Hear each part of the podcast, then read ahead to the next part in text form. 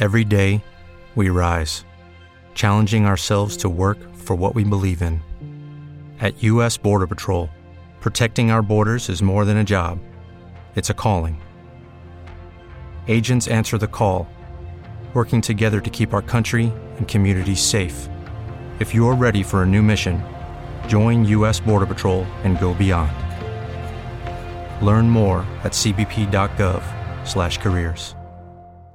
Step into the world of power, loyalty, and luck. I'm gonna make him an offer he can't refuse. With family, cannolis, and spins mean everything. Now, you wanna get mixed up in the family business. Introducing The Godfather at ChumbaCasino.com. Test your luck in the shadowy world of The Godfather slot. Someday, I will call upon you to do a service for me. Play The Godfather now at ChumbaCasino.com. Welcome to the family. VGW Group. No purchase necessary. Void where prohibited by law. See terms and conditions. 18 plus.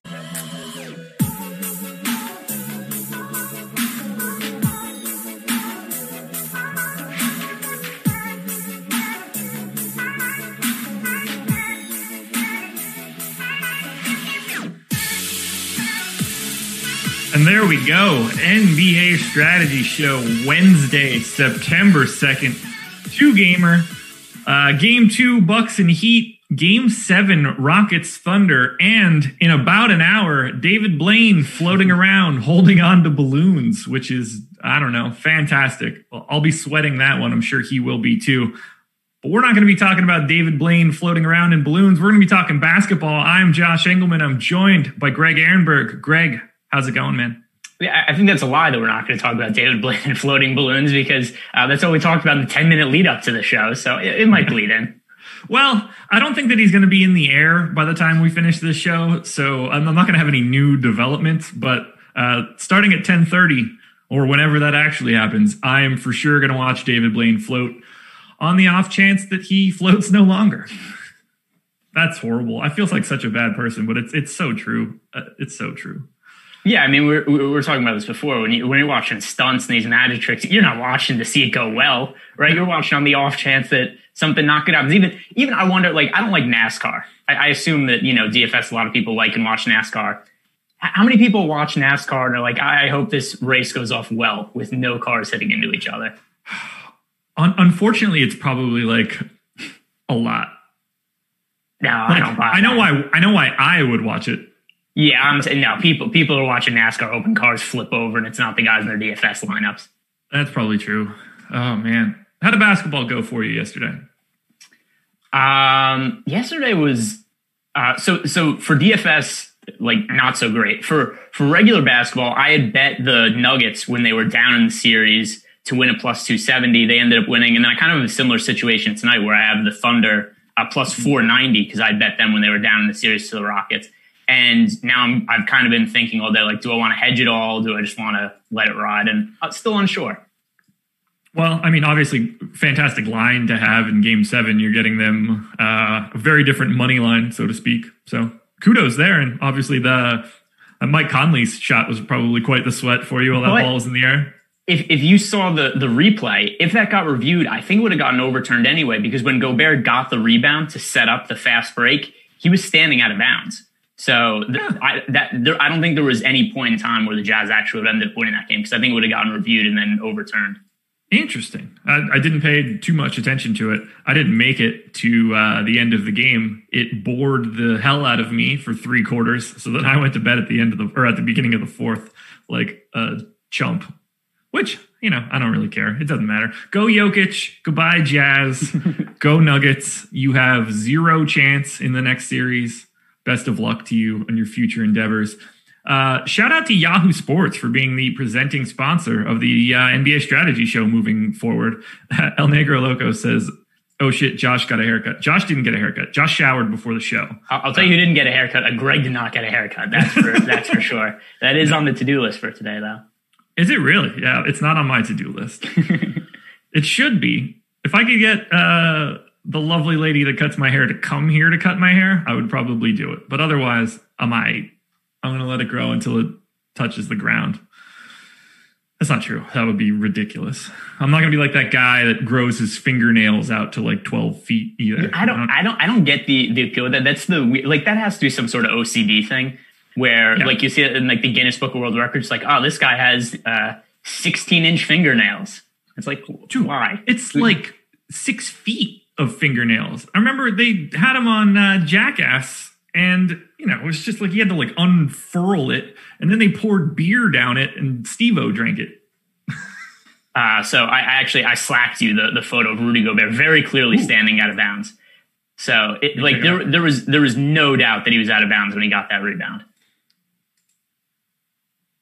Yeah, huh? So no one's gonna see. Do you think they review that? Because I someone has to see it for them So to. Review I would assume so because apparently the uh, the Nuggets players were yelling when he caught the rebound that he was standing Okay. out of bounds, and Okay. uh, apparently I think that was part of the reason Conley was open. Also, is because there was because there was guys standing there pointing at Gobert that didn't go back on defense.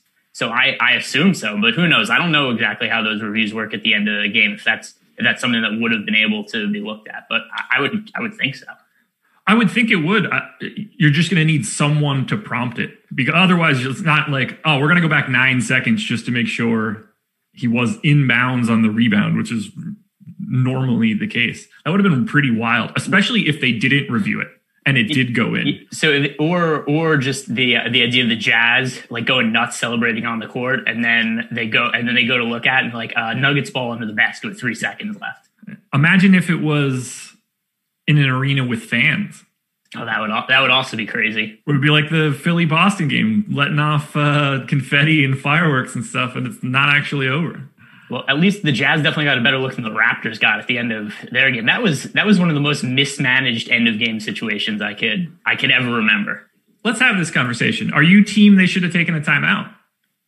I, to the point where I thought they maybe didn't realize that they had a timeout. I'm vehemently against the timeout in that scenario.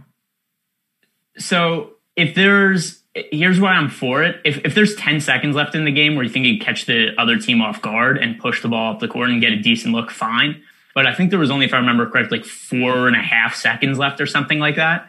Yeah. And so they had to push the ball up the court and like VanVleet just didn't get a good look. Like he had to take a deep three that was somewhat contested. I think you have a better chance there if you could call a timeout and set up some kind of play.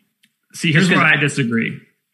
Uh, one, the Raptors are fantastic in transition and a uh, an experience laden team, a, a team that I would trust in that sort of situation at the very least. But the even bigger piece of this is that they're down three, which means if you take a timeout and have an inbounds play, the other team knows that they don't have to stand inside the three point line to defend you. They'll happily give you a layup. It- it- there is no like there's no benefit. You're just simply removing a huge swath of the court that is irrelevant at that point. If you're putting five guys around the ring of the three point line, it's going to be very hard to get a shot that's not from 35 feet. But that's what they got anyway. It Was a shot from 35 feet. So I, I don't know if there's a couple seconds left on the clock. I'm fine with it.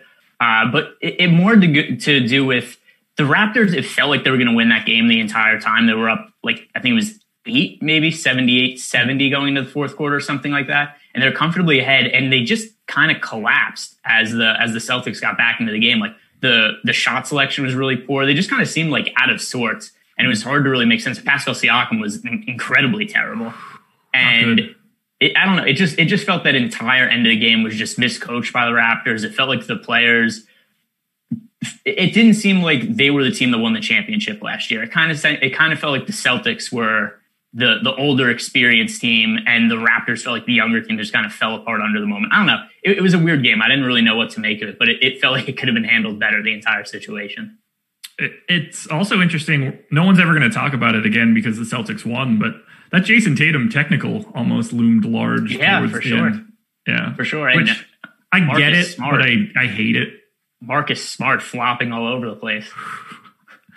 he was uh again it's not going to end it's not going to end up mattering because they won the game but that play to almost save that ball uh with like 30 seconds to go was just pinnacle Marcus Smart type stuff Yeah, the, as- like the as- wherewithal to do it as was him running full speed up the court to run into Pascal Siakam and Yeah. draw a, a foul for a split second that got overturned on one of the most egregious flops I've ever seen.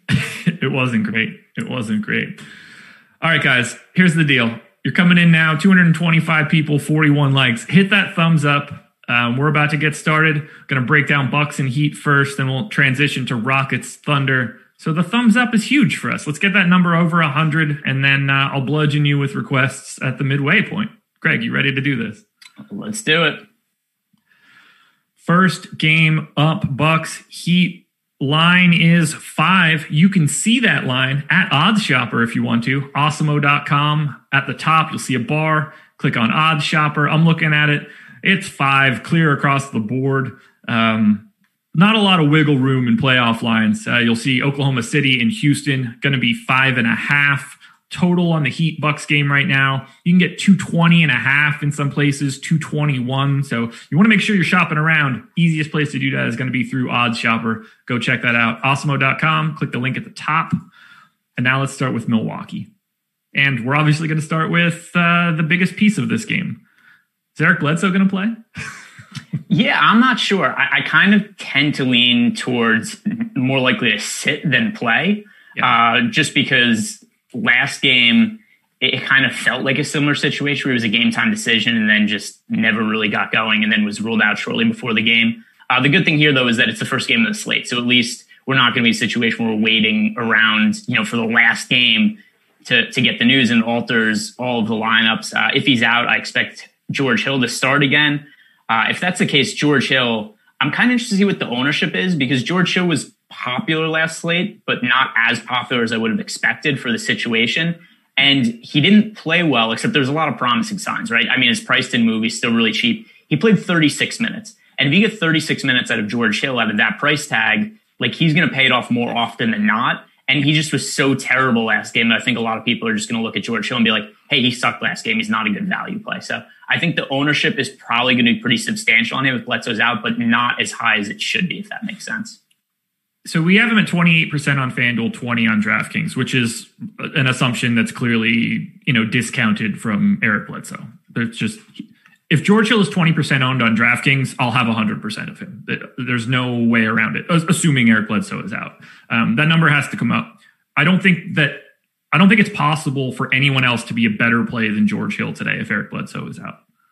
There's no, just, there's no, there's no, there's nobody else that's going to get that kind of minutes at this kind of salary on the slate.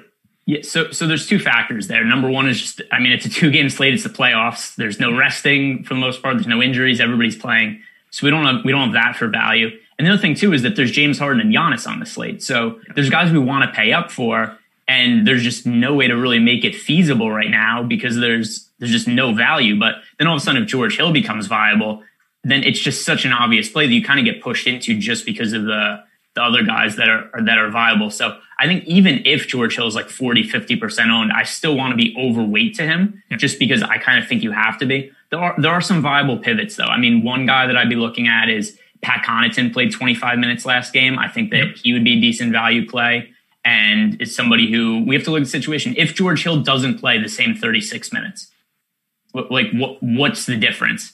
And to me, I think it's maybe more minutes with Giannis handling the ball and Pat Connaughton on the court a little more. Yep. Uh, maybe DiVincenzo, except he just didn't really play enough last game for me to trust it. So yeah. what, it, what's what is the deal there. with him in general right now? It's like they got to the playoffs and Coach Bud was like, "Nope, not you." yeah, it's it's really weird, especially because uh, I think it was you I was talking with this about last week. Is during the down the stretch of the season, yeah, it was when we were talking about the potential blowout risk for one of the Magic games. Is down the stretch of the season when they were when they were resting core guys, like DiVincenzo was one of the players resting. Like he was one of the guys who was like, "Hey, we're resting Eric Bledsoe, we're resting Khris Middleton, Giannis Antetokounmpo, Brook Lopez, and and Donte DiVincenzo.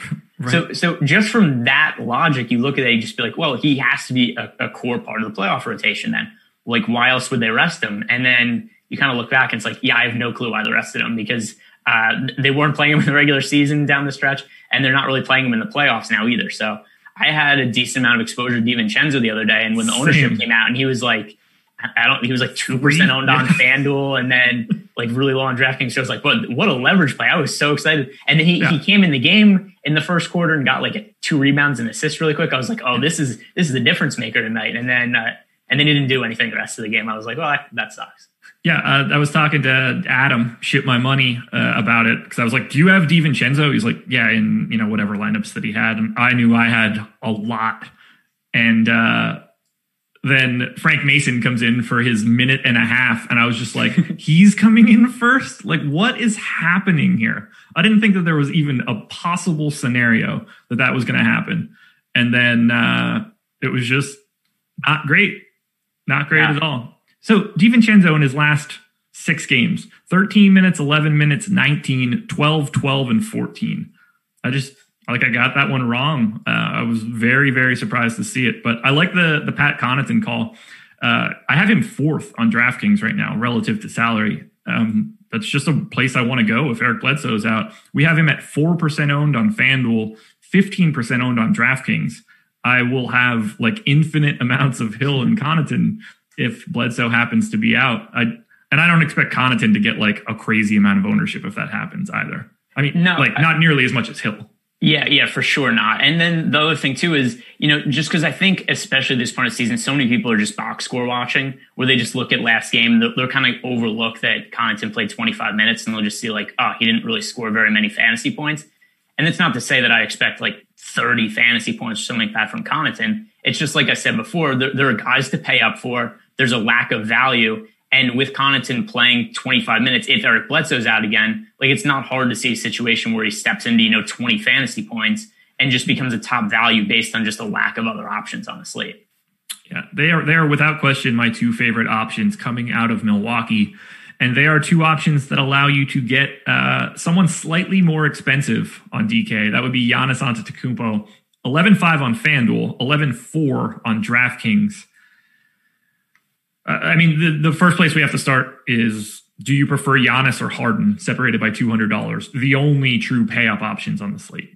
So I, prefer Giannis. He's the better fantasy producer than Harden uh, per minute. And then the other thing too is that you know Russell Westbrook is back doing whatever the hell it is that Russell Westbrook does, which uh, takes shots away from James Harden, which we definitely saw down the stretch of of Game Six. Is if Russell Westbrook's on the court, he's going to shoot. He does not care that he's playing with James Harden, and that's going to mean slightly lesser usage for Harden. It doesn't mean that Harden isn't going to play a bunch of minutes and take a ton of shots, but there's just a little less production from there with Westbrook on the court which not only does Giannis not have to deal with, Giannis gets a pretty sizable usage bump when Eric Bledsoe's off the court, if that happens to be the case.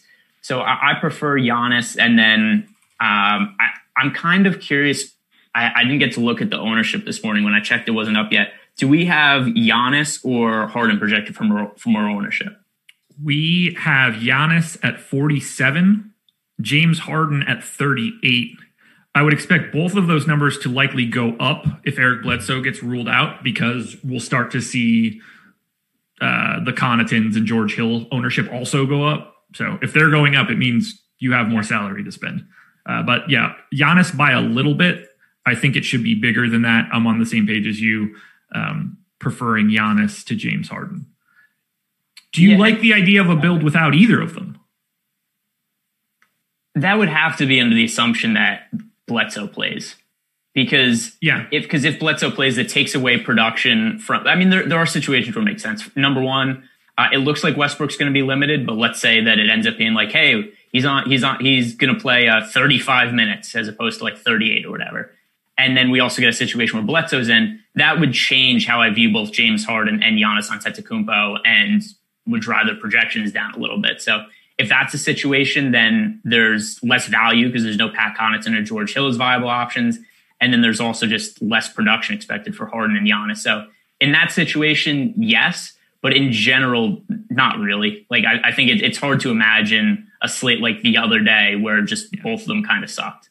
Yeah, I I would be shocked to not like to not see one of those two guys in the winning lineup, especially because they're going to have so much ownership that like by default you're going to run in like most lineups are just going to have one of them either way. The the amount of lineups that don't have one of Giannis or Harden in any large field GPP is going to be a relatively minimal number, especially because it's almost impossible to play them both together.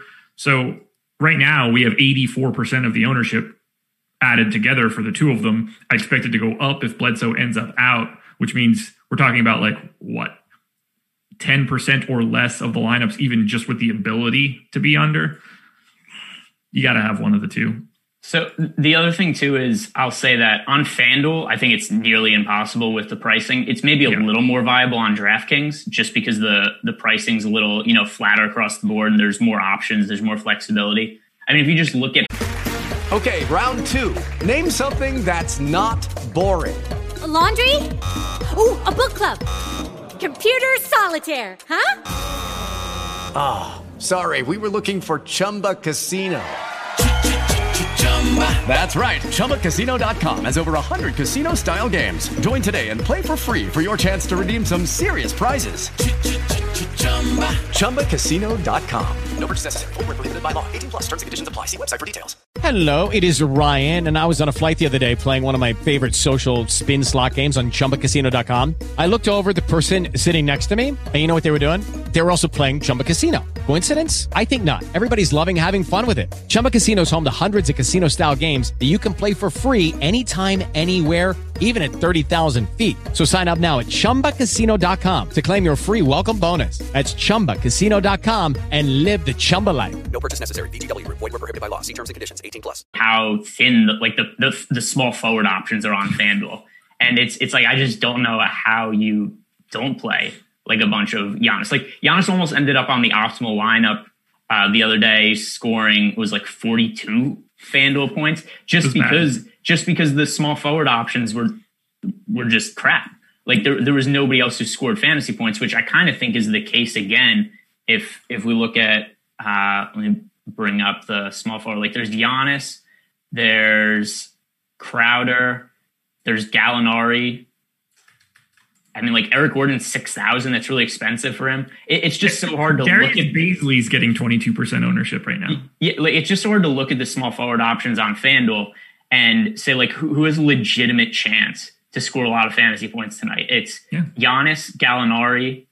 That's kind of it. Like Eric Gordon's okay, but six thousand is really expensive. Jae Crowder's going to get minutes at forty seven hundred. I don't think his ceiling's all that significant. And then you have Danuel House and Darius Bazley, who I, I can't really envision either of them being reliable options to put up a big game, especially because House's playing time was so down last game with oh no, actually he played 30 minutes, but it's still it's still down relative to him playing, you know, 40 minutes when Westbrook was out a week ago.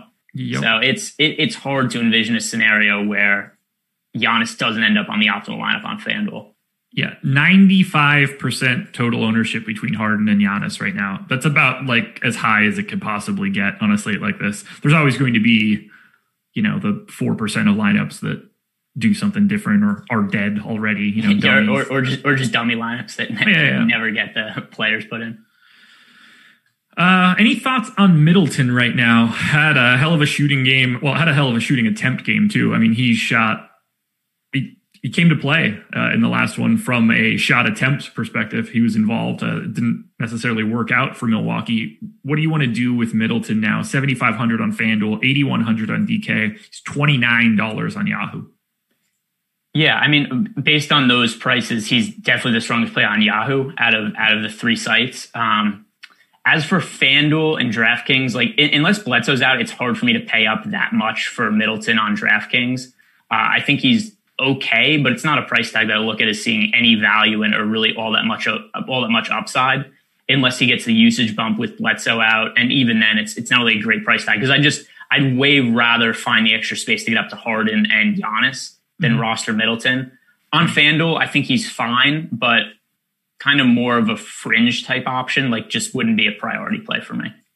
Yeah, I, I would be more likely to get to SGA or Schroeder, uh, Schroeder in particular, um, and then you know you start working your way into like Connaughton if Eric Bledsoe is out.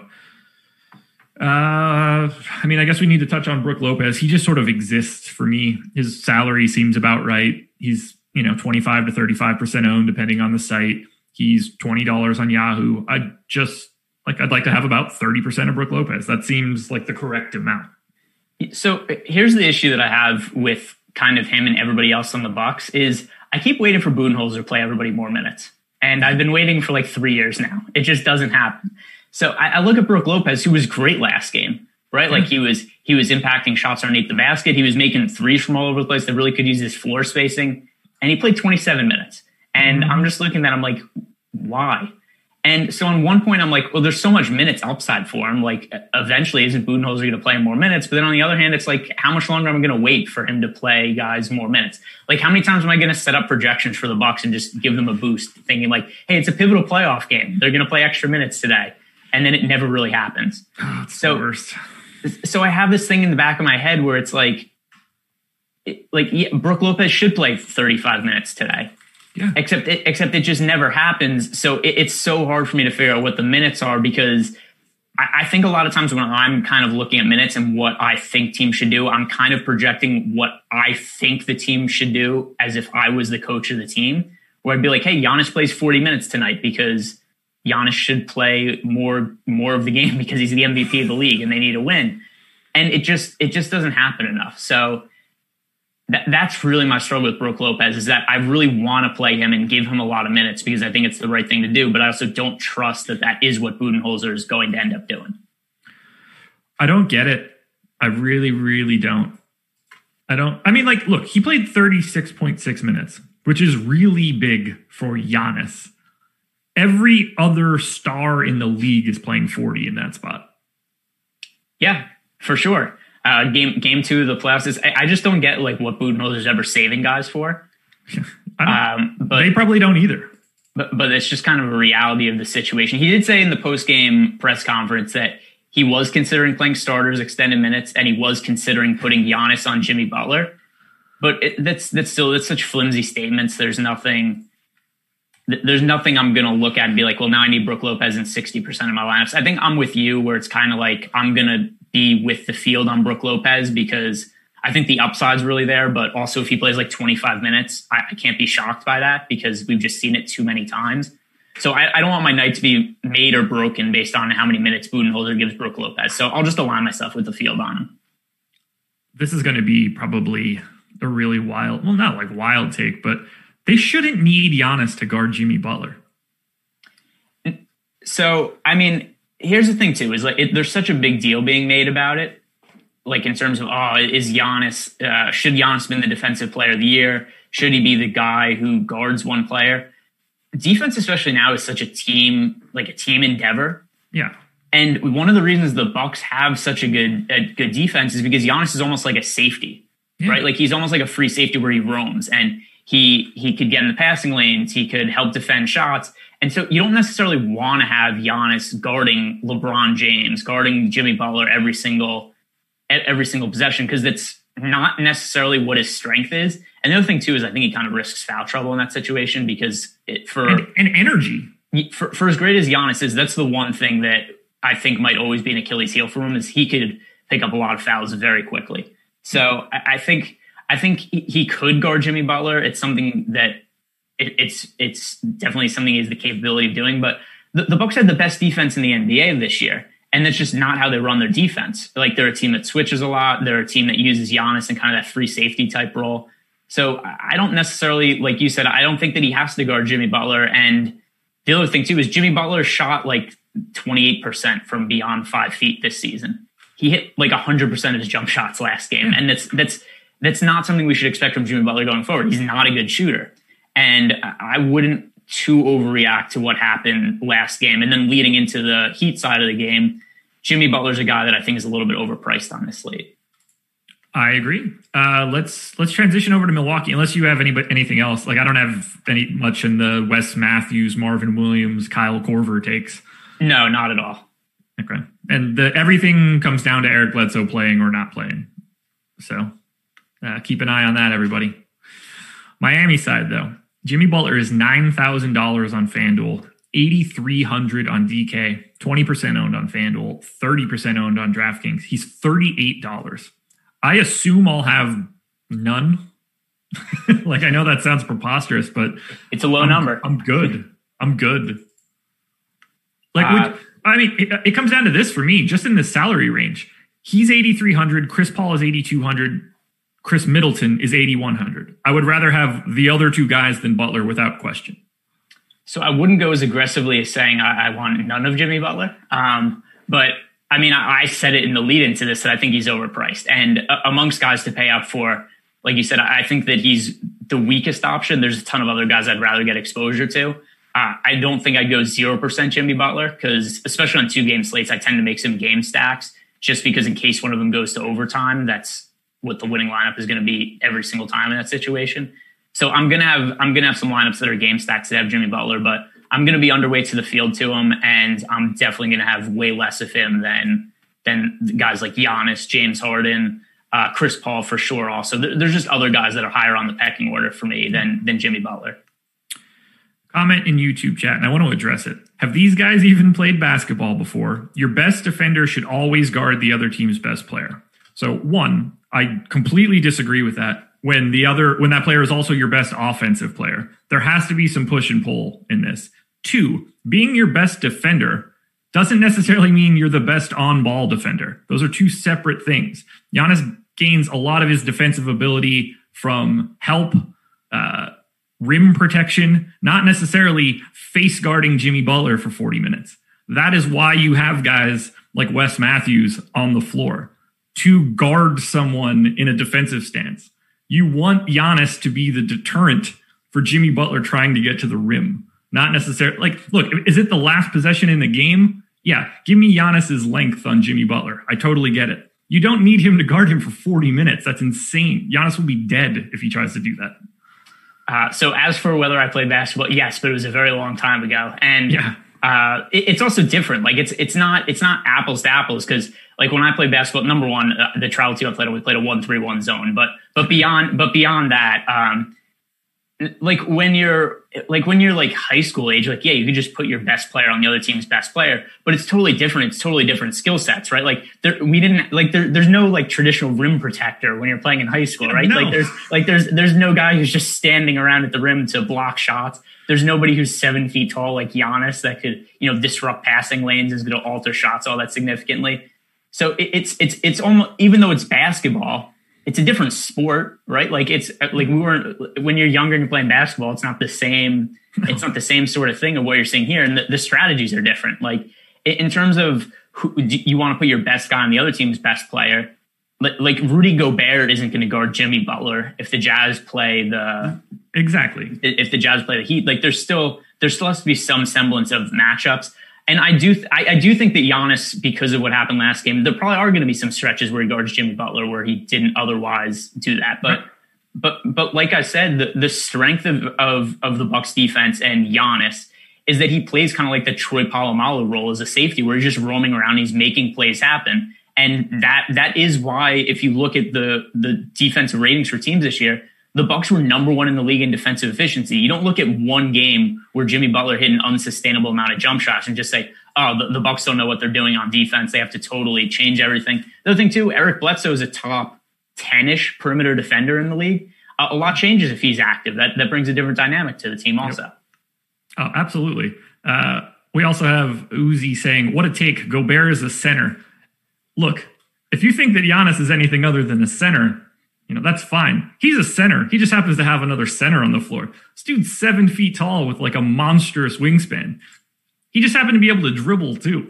He's yeah, the most athletic person in the league. But this dude is built like more centers than any, like how much bigger is Giannis than half of the centers in the league? Like he's he's a center. He just doesn't have to play it on this team. He's he's definitely stronger than a lot of them. In the in the grand scheme of things, you want Giannis to be your five. Yeah, so I like I, I think that it, it's fine if there's certain key possessions of the game. I don't mind putting Giannis on Jimmy Butler. I don't necessarily yeah. want it want it to happen all game. I do think for the end of game situations where it's like there's two minutes left on the clock, maybe in that situation, and we knew that the the, the Heat are trying to isolate Jimmy Butler. Yeah, maybe in that situation, like stick, stick Giannis on on Butler. But for the entire game, I don't necessarily think that's what they should do because it's just what they didn't do all season. They have the best defense in the NBA. So, mm-hmm. like, why are you trying to why are you trying to totally change how the best defense in the league you know runs their system? Check the numbers when Lopez is off the floor. Their defense is not good. Yeah, I think Brook Lopez had a really realistic shot at being the defensive player of the year this year. He's incredible. And, I mean, look at the look at the Bucks numbers when Giannis isn't on the floor. They give up 7.9 more points per 100 possessions and that's that's even without him usually guarding the other team's best player. It doesn't mean he doesn't do it. Uh, if you went back, because from a discussion I was somebody on Twitter the other day, I went back and rewatched the fourth quarter of the Bucks Lakers game at, from the beginning of March, mm-hmm. and Giannis took LeBron in the fourth quarter of that game. Yeah. So it's not something he never does. It's just not something he does the entire the entire game most of the time. And there's also a huge difference between guarding LeBron and guarding Jimmy Butler from a size perspective too. LeBron is way bigger than Jimmy Butler. yeah, I, that is. I mean, you also you look at the the the Bucks the Bucks lineup, and it's like who, who else is going to guard LeBron one on one other than other than Giannis? But but still, I mean, we'll, we'll see what happens here, and then um, also Giannis got in foul trouble fairly early in that game, which yeah. also could have had a little bit of an impact. Um, but but we'll see. Like I, I don't I don't like Jimmy Butler at his price tag no matter what, and I would definitely like his price tag less if if we did think that Giannis was going to be guarding him one on one the entire game which I think is really the key takeaway from a DFS standpoint is that uh, Jimmy Butler's generally overpriced anyway. He's not a good jump shooter who made a bunch of jump shots last game.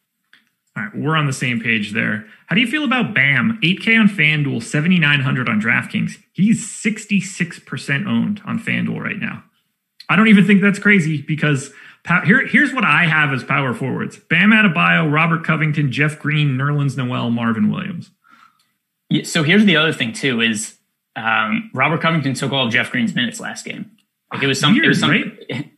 No, I think no. I think it's it's not weird because it's what should have happened all along. Like there's no point where Jeff Green should really be playing over Robert Covington, and that's kind of what happened last game. Like Covington played well, and they just left him in the game, and that's really what should happen. I mean, he's so much better than Jeff Green. So sure. I, I, think that I think that maybe it goes back to, to where Jeff Green plays like 25 minutes or something like that. But there's not really a situation where Jeff Green and Covington share the court all that much. And any time that you're giving Jeff Green extra minutes, it probably comes from Robert Covington. So I just look at these power forward options and like Adebayo and Covington are the best options by such a wide margin on FanDuel. Yeah. So then I look at it and it's like, all right, who who else do I want to roster? Like, what's the other situation where I'm fitting guys into the lineup? And um, I think that maybe I'd set up a rule in in Cruncher where if you want to have some exposure to Jeff Green, just don't have him in lineups with Covington because I don't I don't really think it's viable for both of them to play big minutes. And then you know maybe Nerlens Noel has has an okay fantasy game because Nerlens Noel is capable of putting up a bunch of fantasy points in a short amount of time. If we look at his numbers for the regular season, he averaged uh, 19.24 FanDuel points coming off the bench in 17 minutes. So I don't think he's playing quite 17 minutes this game just because it's not what we've seen from him this series. But I mean, if he plays like 15 minutes and scores 20 FanDuel points, that's within the realm of possibility. And maybe that's enough to get him onto the optimal lineup. Like nobody's going to really roster Ner- Nerlens Noel, I don't think. Uh, I, I, we have him at 35% ownership. all right, never mind. All right, never mind. There, there, aren't any other options. Uh, like there, to me, it's, it's truly only five people, and you need to you need those five guys to add up to 200. All right, so just overweight to Bam Adebayo and Robert Covington, and like it, it's hard to it's hard to, to find a way to make some to play. I don't even know how you play somebody who's contrarian that has a chance of having a decent game. Like I don't know where I don't know where you go. So overweight to Bam Adebayo, overweight to Robert Covington on FanDuel because I, I, think it's I think that's just what the logical move is. What else do you like from Miami? Does anybody else stand out to you right now? Um, anybody that you're trying to get to? Uh, let's see. Let's look at their lineup. It, it's hard to totally ignore Goran Dragic, especially if Eric Bledsoe's out. Um, I think that he's okay. Um, there's really not a lot of great pricing here, and then there's also just the situation that the Bucks, you know, were the number one defensive efficiency team in the league. Uh, it's got, I think, Bam Adebayo just by positional scarcity on FanDuel, Jae Crowder by positional scarcity on FanDuel because there aren't very many small forward options. Uh, the minutes just haven't really been there for Duncan Robinson in the postseason. They've been giving more playing time to Iguodala. Uh, Kendrick Nunn's in the rotation now that takes away minutes from other guys, but still he played 16 and 14 minutes the last couple of games, so that's not enough for me to consider him. It, it's hard to really like a lot of the Heat guys here. It's just it's fairly spread out production and minutes. Yeah, uh, other than Jae Crowder, I don't have much interest. I mean, it's Bam, Dragic, Crowder for me as like the three plays that I will have from Miami. I assume I end up with minimal Jimmy Butler, most likely zero, which is just not comfortable, but I like I can just tell that's the way that it's going to play out when I start running crunches. Um, I'd love to get to a little bit of Herro or Robinson. I don't really know how to prioritize either one of those guys. We need to talk about this particular piece. And I think it changes a little bit once the Bledsoe news gets confirmed. We're projecting Andre Iguodala for 29% ownership on DraftKings right now. How does that happen? Uh, when James Harden and Giannis Antetokounmpo are on the slate and there's zero value. And just that also there's the perception on Iguodala. With the Lucky Land slots, you can get lucky just about anywhere. This is your captain speaking. Uh, we've got clear runway and the weather's fine, but we're just going to circle up here a while and uh, get lucky. No, no, nothing like that. It's just these cash prizes add up quick. So I suggest you sit back, keep your tray table upright, and start getting lucky. Play for free at LuckyLandSlots.com. Are you feeling lucky? No purchase necessary. Void where prohibited by law. 18 plus terms and conditions apply. See website for details. Hello, it is Ryan, and I was on a flight the other day playing one of my favorite social spin slot games on ChumbaCasino.com. I looked over the person sitting next to me, and you know what they were doing? They were also playing Chumba Casino. Coincidence? I think not. Everybody's loving having fun with it. Chumba Casino is home to hundreds of casino-style games that you can play for free anytime, anywhere even at 30,000 feet. So sign up now at ChumbaCasino.com to claim your free welcome bonus. That's ChumbaCasino.com and live the Chumba life. No purchase necessary. VGW. Void were prohibited by law. See terms and conditions. 18 plus. He's good in the playoffs or something. Like, I just think he Iguodala is washed, right? Like, I, I, I don't I think, think he's washed as a DFS player. well, I think he's washed in real life too. Like, I just don't know what he provides anymore. Like, he's okay on, he's okay on defense, but he gives zero on offense. Like, I don't understand why there's this idea where it's like, hey, we have to play him over Duncan Robinson now because it's the playoffs. Like Duncan Robinson's really good. And he actually led the NBA in defensive real plus minus for shooting guards. I, I, don't necessarily think that he's actually the best shooting guard defender in the league, but I think he's viable enough to the point where it's not where there shouldn't be a situation where it's like we can't have Duncan Robinson on the court for defense, which I kind of think is the case with how they're with how they're running the rotation. Is they're like, hey, we need Iguodala in there for uh, for Duncan Robinson for defense, which shouldn't be the case. Uh, Iguodala, see, what was it? He only played 18 minutes last game. Right. And we're talking about 18 minutes of a guy that has, I believe, in the playoffs, an 8% usage rate. Yeah. He, PJ Tucker. So he, he did he did have a 13.6% usage rating last game, but before that it was uh, 6.4, 3, 8.1, 5.7. So super low.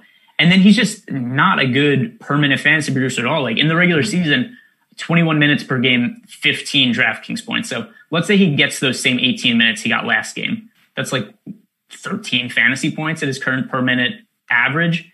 Yeah. And I mean, sure, I guess he could go up from there, except I don't look at him at a 3,700 price tag and think that's good value, right? Like I think, I think like no. the best case scenario for him is he's around around his his salary. Actually, the real best case scenario for Andre Iguodala is every value play sucks, and Giannis Antetokounmpo and James Harden both go off, and it just doesn't matter who you roster for cheap. Like that's that's the real best situation for Iguodala is that there is no viable options, and then it doesn't matter that he's viable because nobody else is either. Relative to salary, I have Iguodala being a top eight guy on DK five percent of the time. We have his ownership six times that.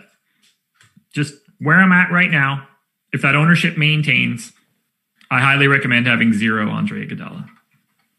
Yeah, he's uh, he's not somebody I was even considering. But before we came on, I, I, I wasn't able to look at the ownership projections this morning because they weren't up yet, uh, which definitely changes things a little bit. But the zero interest I had in Andre Iguodala somehow goes down now, knowing that his now knowing what his ownership is. Fair enough. Uh, any chance you get to Kendrick Nunn, who is now in the rotation again? No, I mean it's it's like I said before, he's in the rotation, but he's still he's behind Tyler Herro. He's behind uh, Goran Dragic in a big way, and he's still behind Iguodala. Actually, that's kind of why Iguodala's minutes I think went down a little bit last game, is because they're trying to get Nunn some minutes. So even those just ten minutes that Nunn plays, it's not enough to make him viable, but it takes away a couple minutes from Herro. It takes away a few minutes from Iguodala also, and it just makes other guys less appealing. I'm with you. Uh, don't have much interest. I don't. I don't think the path to minutes are really there. Um, they played along. He played alongside Dragic for like three, four minutes total. Some, something in that neighborhood. I was looking at it, or I didn't like actually add it up, but clear overlaps on Popcorn Machine. Um, there's there's a limit to how much they could actually be on the floor together. They're they're just too small in a matchup against Milwaukee. Uh, and if Eric Bledsoe ends up in, it's even worse um, given Bledsoe's length. So, favorite play in this entire game: FanDuel, DraftKings. Uh, Giannis, and then George Hill if Bledsoe doesn't play. But o- overall, I, I'm I'm pretty comfortable saying it's Giannis. Okay. Um, FanDuel for but yeah, assuming Bledsoe is out, it's George Hill on both sides. I can't go a different direction. Uh, all this is relative to salary. Um, I do prefer paying up for Giannis. Uh, I think that Jae Crowder would be my like second favorite non George Hill guy.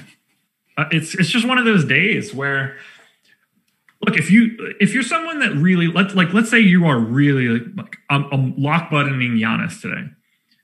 I, I feel like this happens a lot.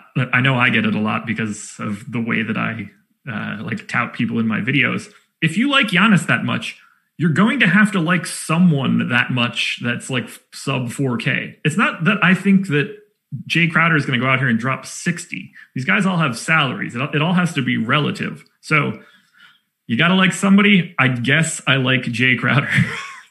yeah, I mean it's also a two game slate, so that's kind of what happens, right? Is there's a bunch of guys who it's it's kind of like fringe type options. At least Crowder, I think, has a relatively high floor for cheap guys, right? Like he's not going to go like he's not going to go hmm. out there and score zero fantasy points. Andre Iguodala very well might score zero fantasy points. That's not going to happen with Jae Crowder. No, if he does, uh, Boston fans will be like, "See, told you."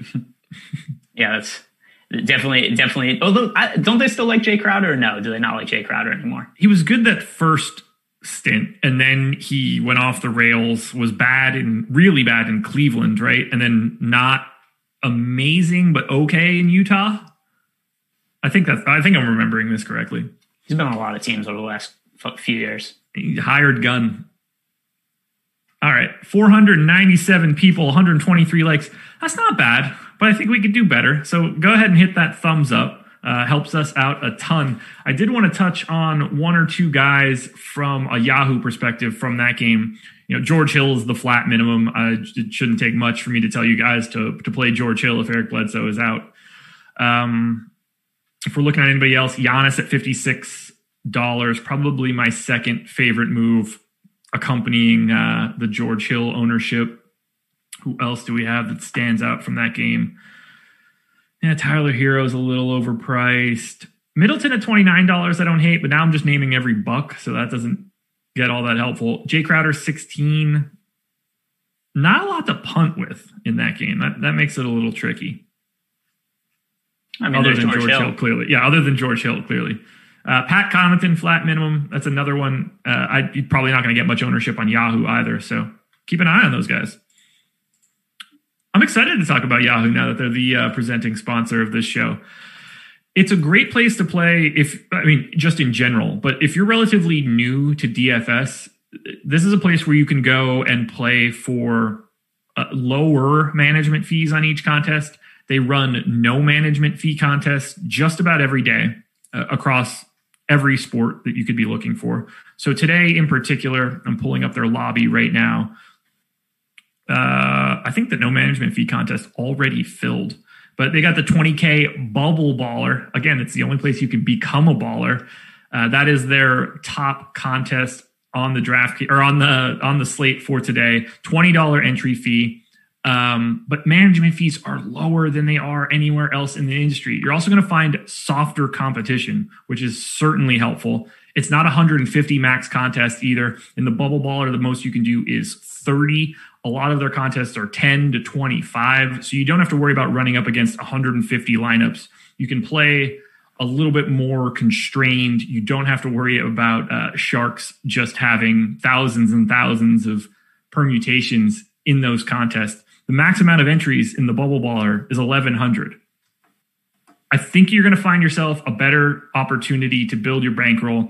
Use the promo code AWESEMO. Get yourself up to $30 in YSRPs. That's Yahoo Sports rewards points and become a baller. It's the only place you can do so. So go check out Yahoo Sports, the presenting sponsor of the NBA Strategy Show.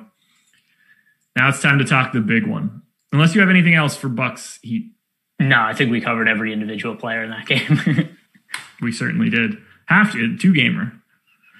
Houston Rockets, Oklahoma City Thunder, five and a half point line, which is kind of wild. Um, game seven, and it, it's a monstrous one from like a narrative perspective. Oh, for sure. If, if Houston loses this game, D'Antoni gone, Daryl Morey gone.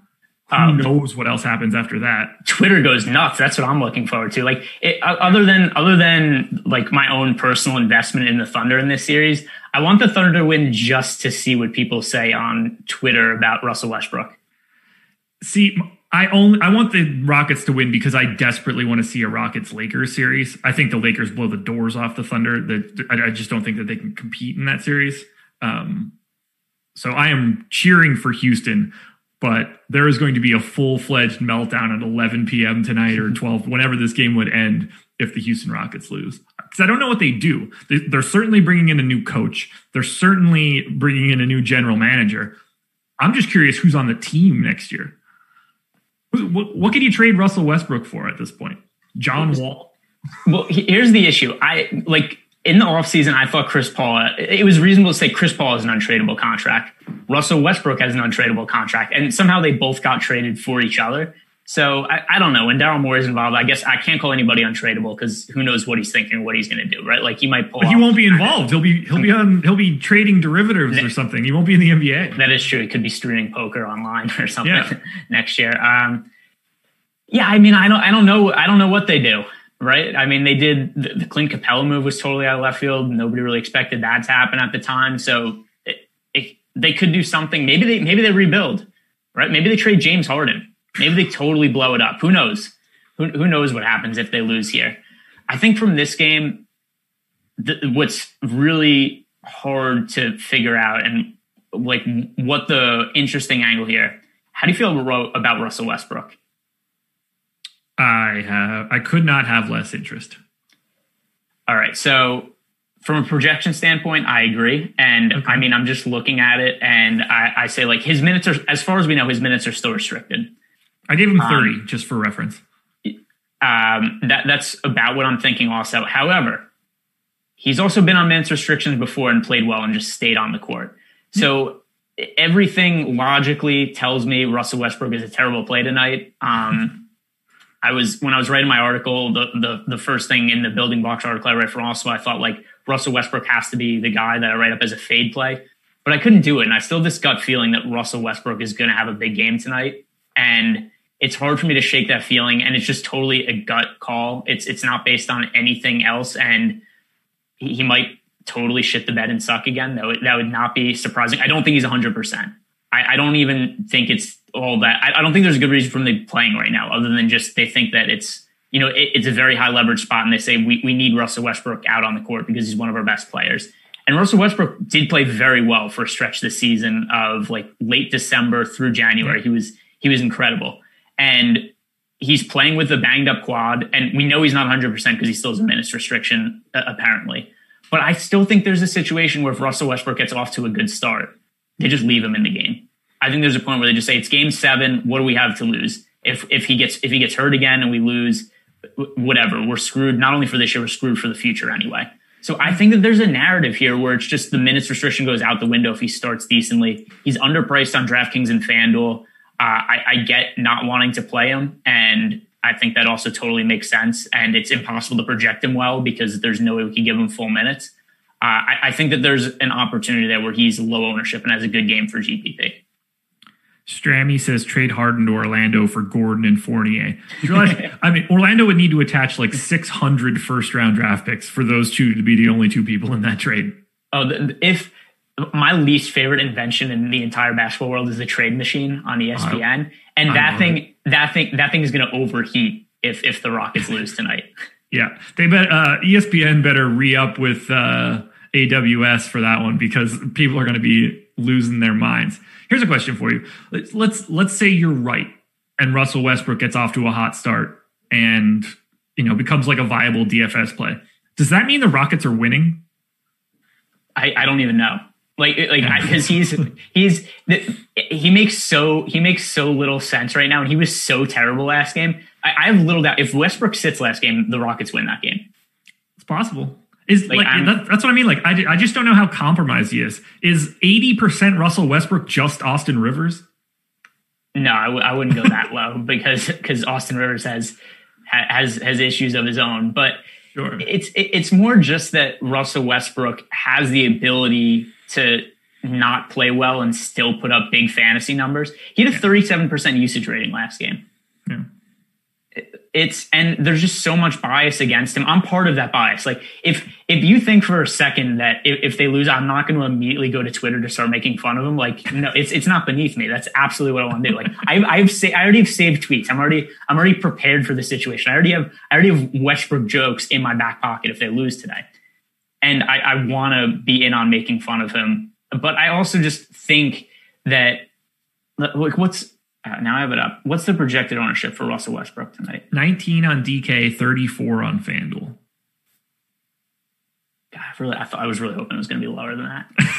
34 on FanDuel. I mean, I guess it's two game slate where there just aren't that many options. He was so much lower owned than that on Monday though, so maybe that won't end up being the case, especially if George Hill ends up ends up starting because then that's going to take up a lot of the the the point guard ownership. Yeah, George Hill's at 28% on FanDuel. That number will be like 70 if when if and when Eric Bledsoe gets ruled out. Oh, speaking of that, uh, sorry, I don't mean to cut you off here. Uh, I wanted to mention this before and I didn't. Um, prepare two sets of lineups, one with Eric Bledsoe in, one with him out. We have no idea when that news comes in, so if you're crunching, just do a little little bit of additional prep work. Have a crunch ready with Eric Bledsoe in, have one ready with him out, so you don't have to scramble. Yeah, no, I like that, and that's something I do all the time. Also, especially because I'm doing multiple things a lot of times during lock. Sometimes I'm covering news for DraftKings. Sometimes I'm doing a live show, and especially on a two game slate, like it's not that hard to prepare for because right, right, like it's it's not that it's it's only one scenario, right? Like yeah. it's either Bledsoe's in or Bledsoe's out. So it, it's it's a very easy thing to set up for, and I agree. That's that's a good call to be prepared. Okay, uh, I wanted to make sure, I wanted to say that before. Then you know we just got going. I totally forgot about it. I wanted to make sure that got out there. Uh, God. All right, so who wins this game? Let's just start there. Line's five and a half. It, it's it's hard. I mean, I'm already invested in the Thunder, so it's hard for me to not say the Thunder. I mean, Understood. all the logic is still. I mean, the, the, Rockets are favored; they're more likely to win this game than lose. But I, I just think the Thunder are a better team. Like I think I think the Rockets have better players. The the Thunder function better as a team as a whole, especially if you look at uh, the the crunch time stats this year of every team in the playoffs, the the Thunder are number one in in crunch time offensive efficiency this year. Uh, Chris Paul has more points in the crunch in, in, in clutch time than any other player in the league this season. So I understand a lot of people looking at, and this this was a, a conversation I had with Lofty the other day, where he was like, "What do like what what do the Thunder do in crunch time? Who do they go to?" And I had done a college paper on uh, on clutch offense in the NBA like many years ago. And this was before there was as much data available. And I noticed one thing, which is almost every year, whatever team Chris Paul was on had one of the best clutch offenses in the NBA. And the teams that were towards the bottom at the time, it was like the Lakers because they had Kobe Bryant, they ran a lot of isolation. And that's just not an efficient way to run an offense is those, those ISOs where you play hero ball. And Chris Paul is just so good at managing a game. He could, and plus he could get his own shots, but he's so good at running the pick and roll and just moving the ball and operating an actual offense that his teams just always play well in the clutch because they, they're running actual sets. This isn't a team that's just like, hey, we're going to hold the ball for 20 seconds and take a terrible long jump shot. So, I, I mean, I think the Thunder are much better prepared for the playoffs than most people realize. Um, so I still, like being logical, I still have to say the Rockets are more likely to win. I think the five and a half points is too wide, though. Okay. Ooh, it's going to be fun to watch, man. Either way. Uh, let's talk about the rest of Houston. Covington. I'm just going to bucket everybody now and just throw it to you. Covington, Gordon, Tucker, House, Green. Those, you know, like Houston's not doing anything interesting. They're going to play like seven and a half guys today. Um, we we know what we're getting here. Who do you like the most? Who do you like the least? Uh, Covington at 43% ownership on DraftKings, and then it's it doesn't even matter whose name's attached to this 14, 18, 9, and 8. That's across DraftKings. Yeah, I, just don't like any of those role players. Like if I had to roster one of the non Covington uh like role players, it would be PJ Tucker just because I'm I have the most confidence in his minutes. Yep. So I think that he's viable. It, like I can't trust Jeff Green. Jeff Green played 17 minutes last game, right? Like Covington, if Covington's going to play big minutes, then Jeff Green just isn't going to play. The situation where Jeff Green plays bigger minutes is if Covington gets into early foul trouble. If that's not the case, then Jeff Green, I think, plays sub 20 minutes. He's not a particularly good per minute fantasy producer, and I just assume that he duds again like he did last game. Uh, Danuel House is, I guess, okay, but he's overpriced and he plays a lot less minutes, and his usage was only 13% last game. So the more Westbrook plays, the less minutes Danuel House gets and the less usage House gets when he's actually on the court. Uh, Westbrook coming back impacts Eric Gordon in a big way. So the only guy I really like there is Covington. He's massively owned, but on FanDuel you kind of have no choice but to play Covington. Yeah, I don't have I don't have much issue whatsoever with that Covington ownership. Um, we have him at 43% on DK. I think he's a top eight guy 50% of the time. We have him 61% owned on FanDuel. I'm still north of that number. A top two play at his position 71% of the time. So uh, he's he's good. Well, I don't want to say that he's good Chuck because it's terrifying. It's fully understood Chuck.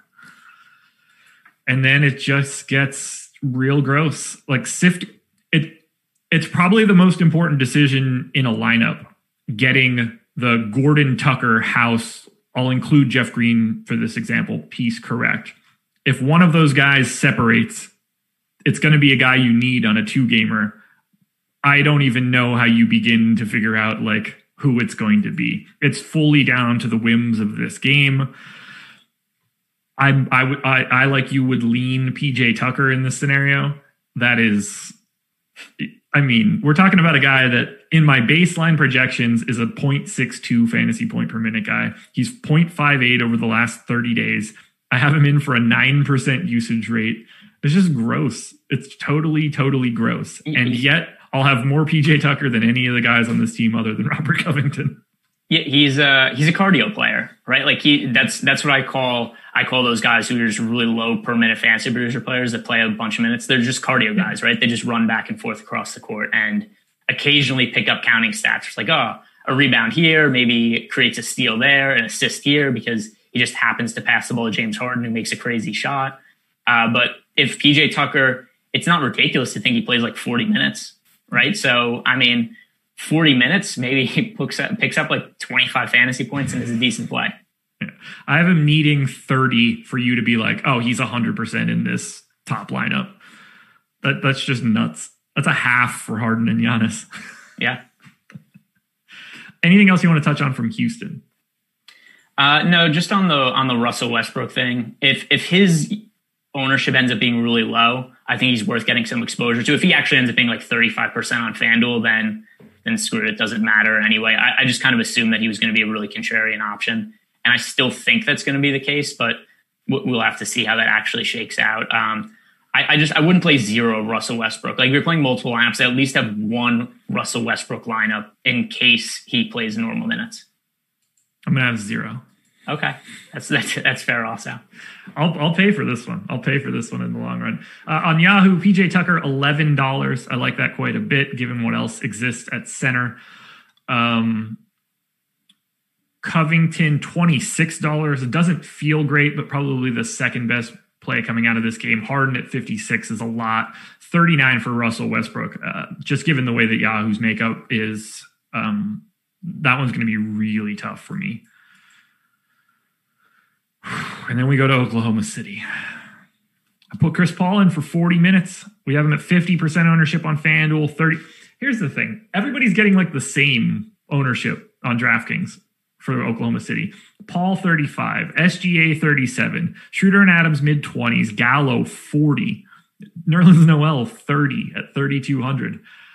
I, I get why that's happening. That number comes down again based on the Eric Bledsoe news, but it's it's almost as if like, like it's impossible for anybody to just separate from the pack for Oklahoma City. Does anybody separate for you? Yeah, Chris Paul. Yeah. I mean, it, it's it, it, I mean, you just look at Chris Paul and how well he played in the second half of that game, where it just kind of seemed like he was doing everything. He's also uh, somebody who the 40 minutes, like he could maybe play beyond that. So we'll see what happens there. But if you just say that Chris Paul, SGA, Dennis Schroeder, like Gallinari, all these guys are going to be around the same ownership, like it's just hard for me to not say that Chris Paul is the the most reliable play with the highest floor and the highest ceiling of anybody there. Like, I mean, you look at like SGA and Dennis Schroeder, they both have upside, but I find it really hard to project like on a day to day basis which one of them is going to be better. Like sometimes it's Schroeder, sometimes it's SGA. Chris Paul's the constant. He's the one guy who I think is going to be good more often than not and put up a big game almost every single time in, in this situation for the Thunder. You know, want to know who I like the most relative to ownership in this Oklahoma City side? Uh, can I guess? Sure. Steven Adams.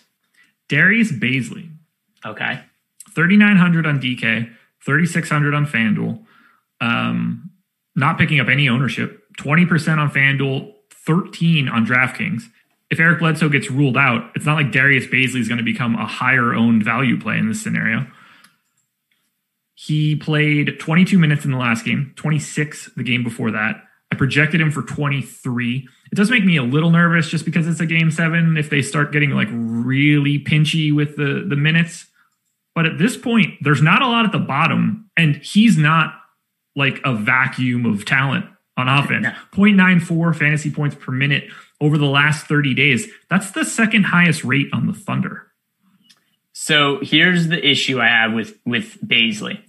If Dort doesn't pick up three fouls two minutes into the last game against the Rockets, which by the way, he's guarding James Harden again off off the jump, so very well might happen. Yeah. How many minutes does Bazley play last game if, if Dort doesn't immediately pick up three fouls? That is a very good question. But here's here's what's tricky. So Dort comes out a little early in the first quarter relative to the rest of that rotation. Bazley comes in and plays from the end of the first quarter through most of the second quarter. Do you think they're playing Dort that entire time? or is he playing a, a more normal rotation of beginning of the first, end of the second? Uh, yes, and here are uh, two reasons why. Number one, there's the perception that he's the Harden stopper. And sure. whether that's true or not is almost besides the point. He's playing those minutes anyway, as long as he's not in foul trouble. The other thing, too, is he hit shots in the second half last game. And the reason you don't have him on the court is because his offense sucks. And the fact that he actually hit shots last game, I think gives him a little bit longer of a leash. The other thing too is look at the other game where he started, what was it, like 0 of 9 shooting and they left him out on the court anyway. Yeah. Like I, I think that they really want Dort out there guarding Harden. And as long as he isn't just in immediate foul trouble, I, I think that is how Billy Donovan's gonna run his rotation. Darius Bazley plus three in the nine minute and 48 second stint he put in in the second quarter.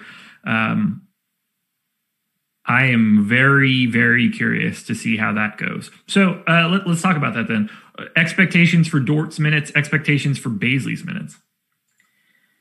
Uh, it's so it's so hard because here's what's really tough about it is even though I look at the last game and go, well, what happens if Dort doesn't get in foul trouble? Uh, it, I, it's hard to see him being the guy who guards Harden and doesn't get in foul trouble at the same time also because he got in foul trouble more often than not this series. So it, it's that's what makes it really hard for me. Um, I'm still to say that Dort plays like over 30 minutes and Bazley plays under 20 though. Okay, that's so that's extreme. So based on that, do you like Dort today? So like is relative because no, no, I don't like him, but I'm willing to roster him. And even if you look at him last game, he wasn't terrible for fantasy. He, he certainly wasn't good, but for a two game slate, to play 20 minutes and score 20 fantasy points. So the other thing too is look at what happened earlier in the series where he didn't get in foul trouble, right? Uh, game two or game uh, game three, yeah. he played 36 minutes. Game four, he played 35 minutes. So if he doesn't get into foul trouble, he's gonna play a ton. You know what's also really crazy about Dort? Did you see what his usage rating was the last two games? It's like 20. No, it's over 30. Oh, is it real? Okay, I, I, mean, I knew where it was like coming out as an average. Uh, I didn't. Uh, probably clearly some extremes. Yeah, uh, I mean, well, he's getting getting a lot of shot attempts because no because one guards him. It, they leave him, so they leave him wide open. They just dare him to shoot, and the, Dort can't really make shots, which no. is is is definitely a little bit of a concern for for him. But if he's going to have a thirty percent usage rate, he's still a professional NBA player. He's going to make some of those shots.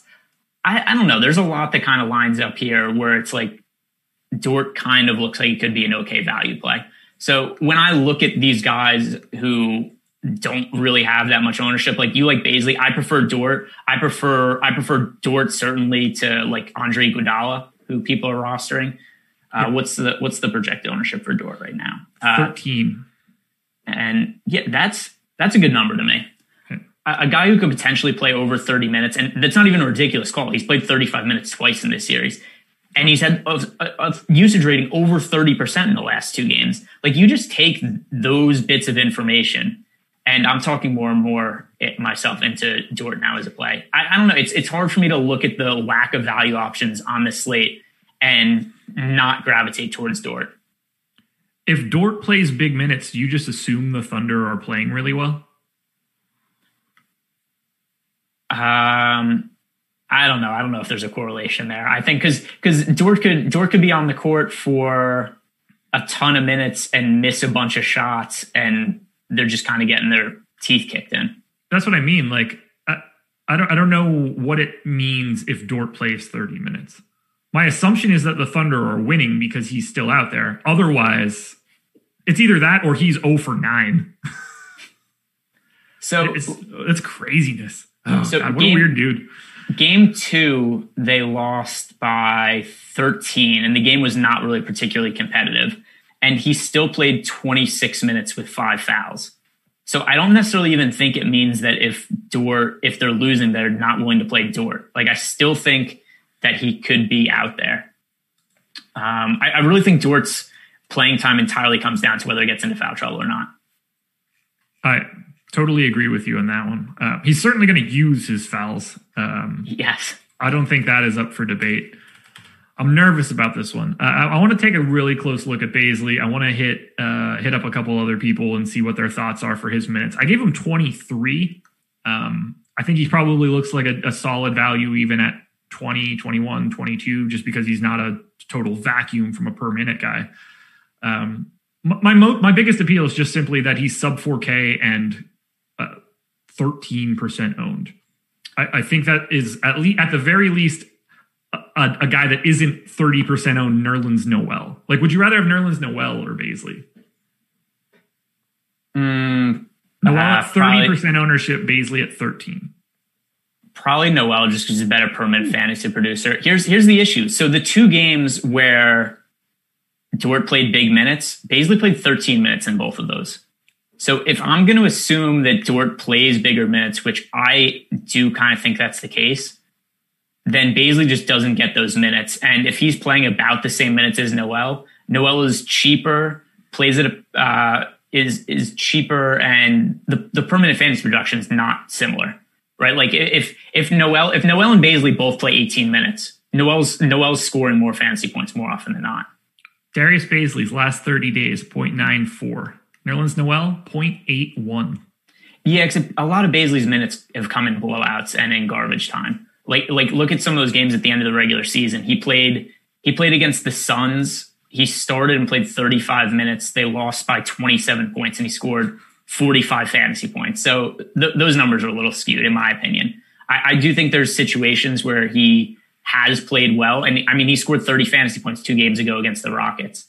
Um, so it's not out of the realm possibility, but I, I don't think I like Bazley as much as as much as you do. Um, I'll say this at least: if if I'm making lineups, I'm going into crunch and I'm saying don't put Dort and Bazley to the same lineup. I think that's a, a very fair assessment because I think their their minutes are fully tied to each other.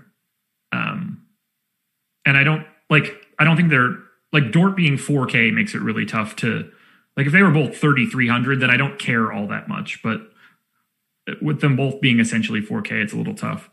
Um, does SGA show up? Uh, it's hard He's to say because bad.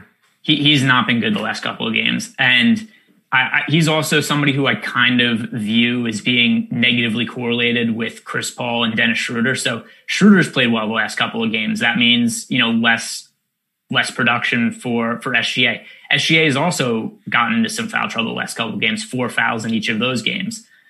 Um, it- it's just hard for me to envision a game where Chris Paul has the ball in his hands a ton and has an inflated usage rating, and SGA still does well. So I, I think that SGA is viable, but he's he's not a priority. I'm with you there. Uh, I don't mind him. I'll have a little bit. Uh, he's my least favorite of the three guards. Uh, Schroeder being number one at 6,400. I gave him 36 minutes. I gave uh, Chris Paul and SGA both 40.